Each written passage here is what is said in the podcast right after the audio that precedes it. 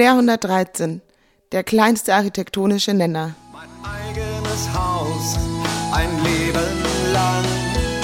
Town and Country ist nicht fern.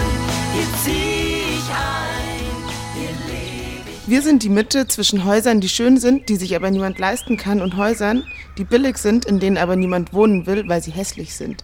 Dieses Zitat stammt von Jürgen Davo. Davo ist der Gründer des seit 1997 bestehenden Fertighausunternehmens Town Country.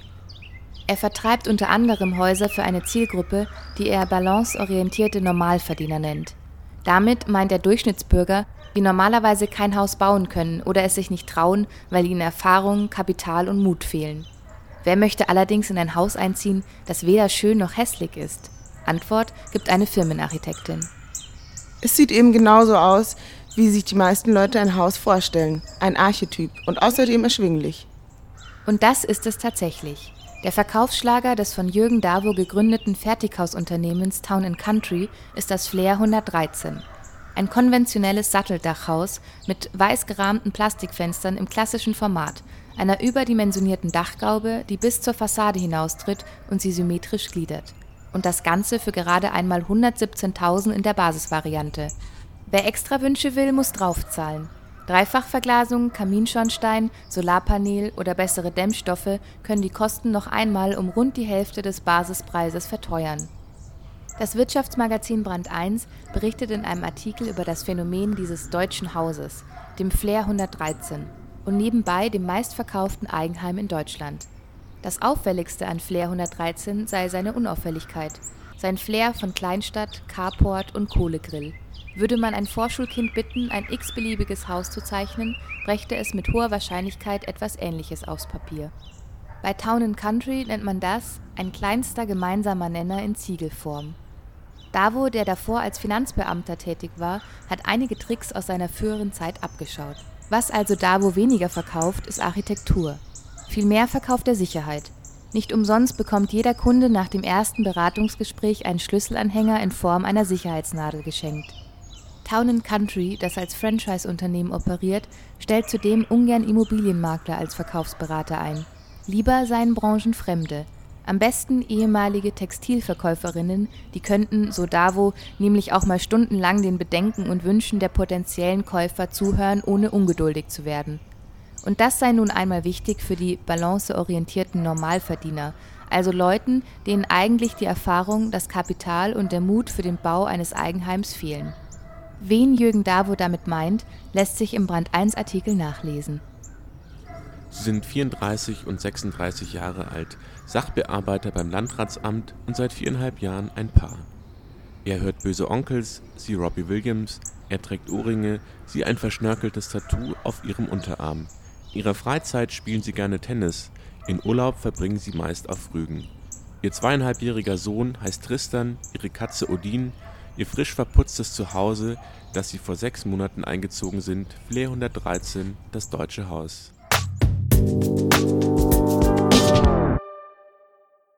Doch wie lassen sich diese Zielgruppen ausmachen? Wahrscheinlich nicht durch Ausprobieren.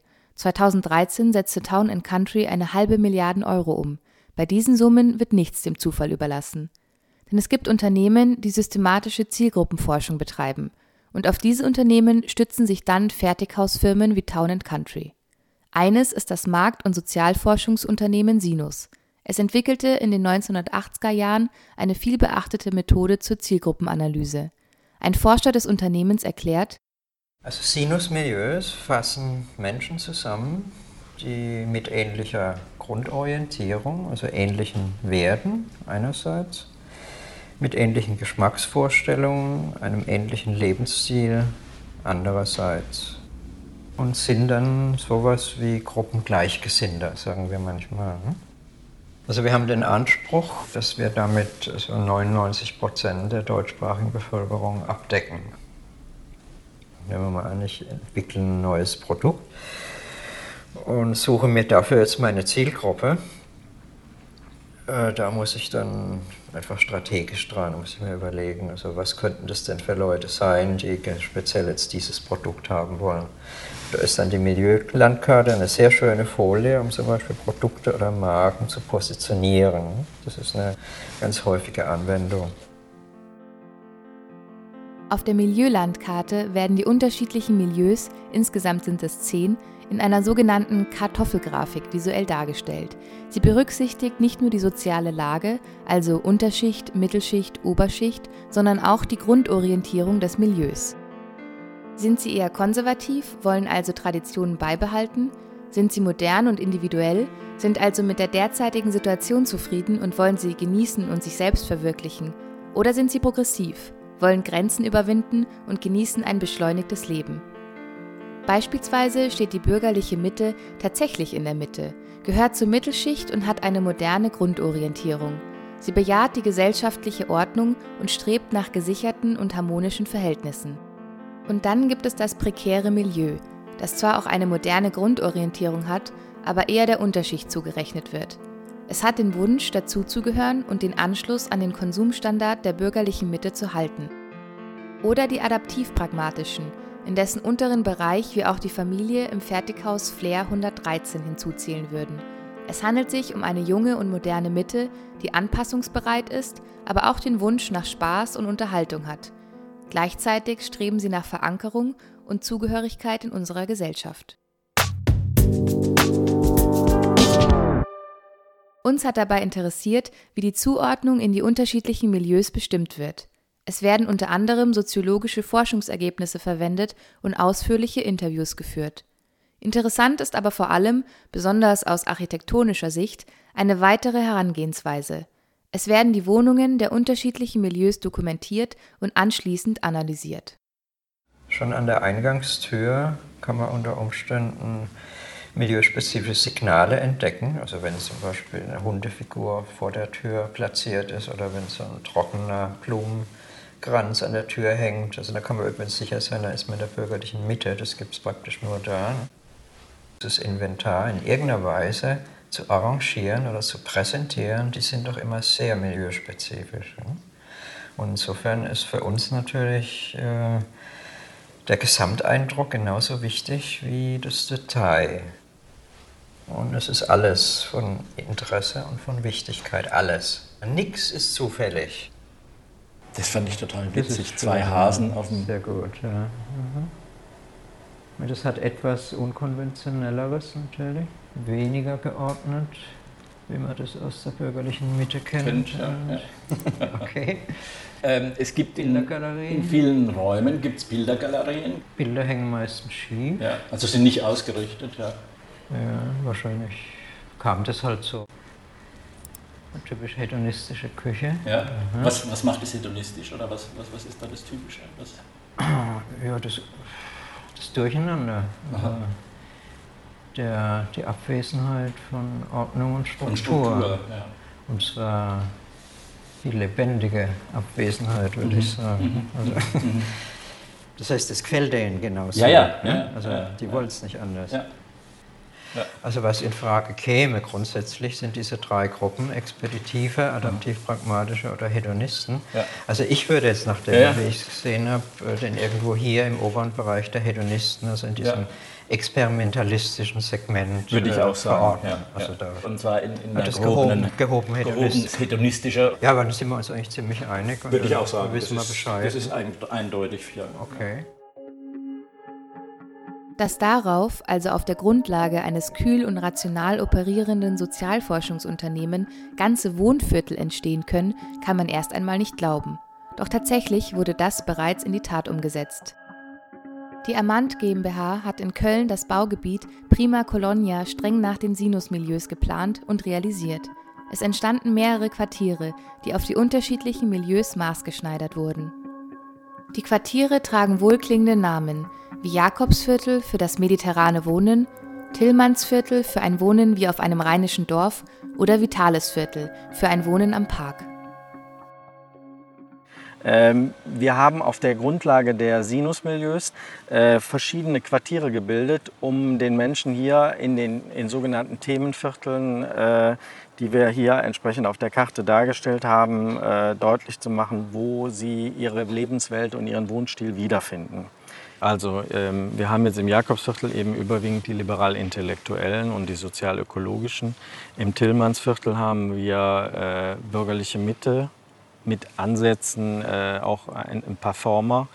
Im Bereich Vitalisviertel haben wir vorrangig äh, adaptiv-pragmatisch und hier im Kasten auf der äh, Kartoffelgrafik dann entsprechend die Umsetzung auf die Milieus, die dort äh, sozusagen ihre Lebenswelt gefunden haben. Ja, das Satteldach zum Beispiel ist eine, eine typische Dachform, die wir äh, eben im Bereich der traditionelleren Architektur anwenden. Ne? Also man kann eigentlich, das machen wir zumindest, man kann äh, die verschiedenen Milieus auch mit, mit Dachformen durchaus äh, in Verbindung bringen. Ne? Das Satteldach eher für die etwas traditionell bürgerlicheren, das Flachdach ganz klar für die kubische Bauweise, äh, geht gar klar in den Bereich modern, äh, Performer. Und äh, die Stadtvilla mit Walm und Zeltdach ist so das Element des Mediterranen für die liberal-Intellektuellen. Schön ist dann auch immer zu sehen, wie die Menschen das dann in ihrem eigenen Garten und ihrem direkten Umfeld dann auch umsetzen. Da werden halt Lavendelsträucher gepflanzt oder irgendwelche Zypressenbäume davor gestellt. Und äh, also man sieht dann schon, dass die Idee dieser Lebenswelt, die wir da geschaffen haben, dann bei den Menschen auch ankommt und dass sie das auch dann weiterleben und übersetzen. Und das ist eigentlich das Tolle bei dem Sinusmilieu-Modell, wo ich sagen kann, wir können hier am lebenden Beispiel zeigen, wie äh, die Sinusmilieus halt funktionieren in der Praxis dann. Ne? Das andere ist ja, sage ich jetzt mal, erstmal blanke Theorie, aber hier wird es eben äh, ja, erlebbar. An diesem Punkt muss man sich die Frage stellen, kann ein Sozialforschungsunternehmen wie Sinus es leisten, Wohnraum zu planen, eines unserer wichtigsten Lebensgrundlagen – Projektentwickler wie die Amant GmbH, die für das Wohngebiet Prima Colonia zuständig ist, handeln selbstverständlich nicht aus sozialen Interessen. Es geht ihnen um wirtschaftliche Profitabilität. Ein Problem, das symptomatisch für die Wohnbauprojektentwicklung ist, sei es ein einzelnes Einfamilienhaus, ein ganzes Wohnviertel im Vorort oder ein Mehrfamiliengebäude in der Stadt.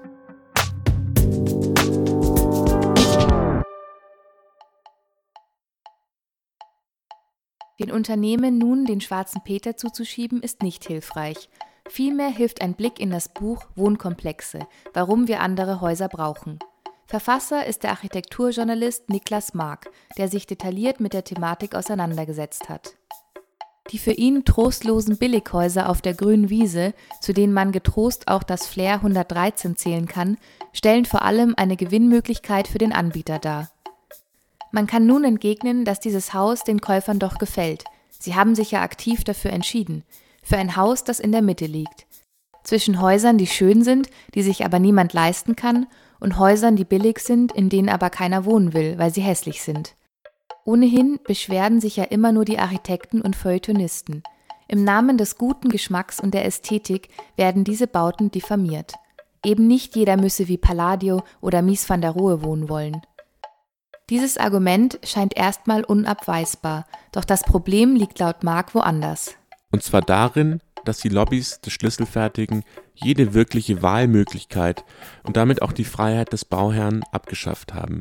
Die Wahrheit der Misere liegt darin, dass niemand, der sich um einen Beruf und Kinder kümmern muss, die Zeit und die Nerven hat, seinen Massivhausbauer zu widersprechen und selbst einen Tischler zu suchen, der ihm ein Gegenangebot zu den vorgesehenen Plastikfenstern macht. Niklas Mark verweist an einer anderen Stelle in seiner Publikation auf die Geschichte des Einfamilienhauses. So ist das Einfamilienhaus mit Spitzgiebeldach, dem die Kleinfamilie wohnt und das von der Bauindustrie so heftig propagiert wird, eine kulturgeschichtlich recht junge Erfindung und Ergebnis der Industrialisierung des 19. Jahrhunderts. Die Regeln waren über Jahrtausende Gebäudekomplexe, in denen im Schnitt deutlich mehr als vier miteinander verwandte Menschen wohnten. Ob das nun Gehöft oder Schlösser waren. Was bei uns heute als experimentelle Wohnkommune erscheint, war über Jahrhunderte der Regelfall.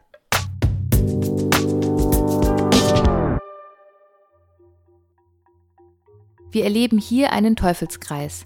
Projektentwickler, die qualitativ minderwertigen Wohnraum zur Verfügung stellen und sich dabei auf Forschungserkenntnisse stützen. Damit begründen sie dann ihre Bautätigkeit. Beteiligt sind die Sozialforschungsunternehmen, die ihre Milieustudien an diese Firma verkaufen. Und beteiligt sind die Bürger, die dafür in ihren Wohnungen besucht werden. Dort werden dann ihre Lebensverhältnisse dokumentiert und kategorisiert. Schließlich geht es wieder von vorne los.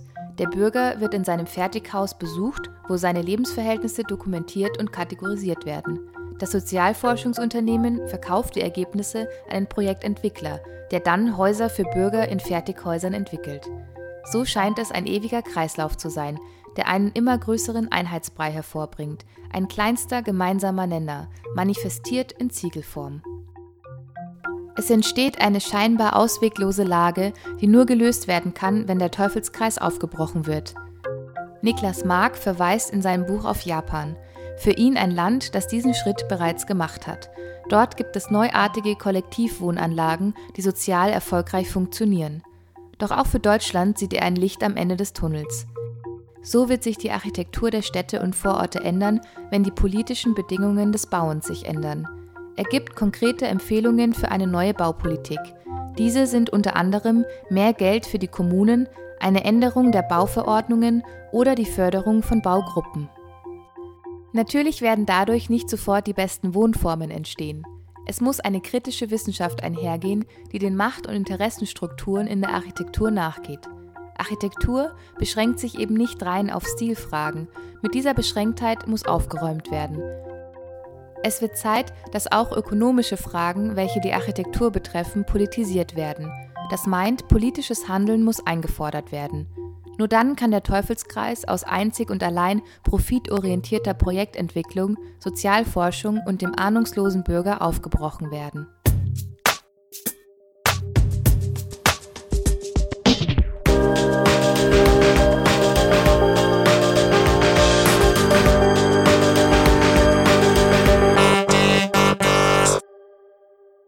Für dieses Podcast wurden Ausschnitte aus folgenden Veröffentlichungen verwendet: der Flair 113 Image Song des Fertigbauunternehmens Town Country, der Artikel Deutsches Haus aus der Brand 1 Ausgabe 10 2013 von Harald Willenbrock, der Dokumentationsfilm Vom Ordnen der Dinge von Jürgen Brügger und Jürg Hasengier, erschienen 2013 in Zusammenarbeit mit ZDF und Arte. Die Publikation Wohnkomplex Warum wir andere Häuser brauchen von Niklas Mark erschienen 2014 im Karl-Hanser Verlag. Sprecher dieser Ausgabe waren Amanda Stach, Anna Jeboa und Philipp Krüpe. Ton und Technik von OD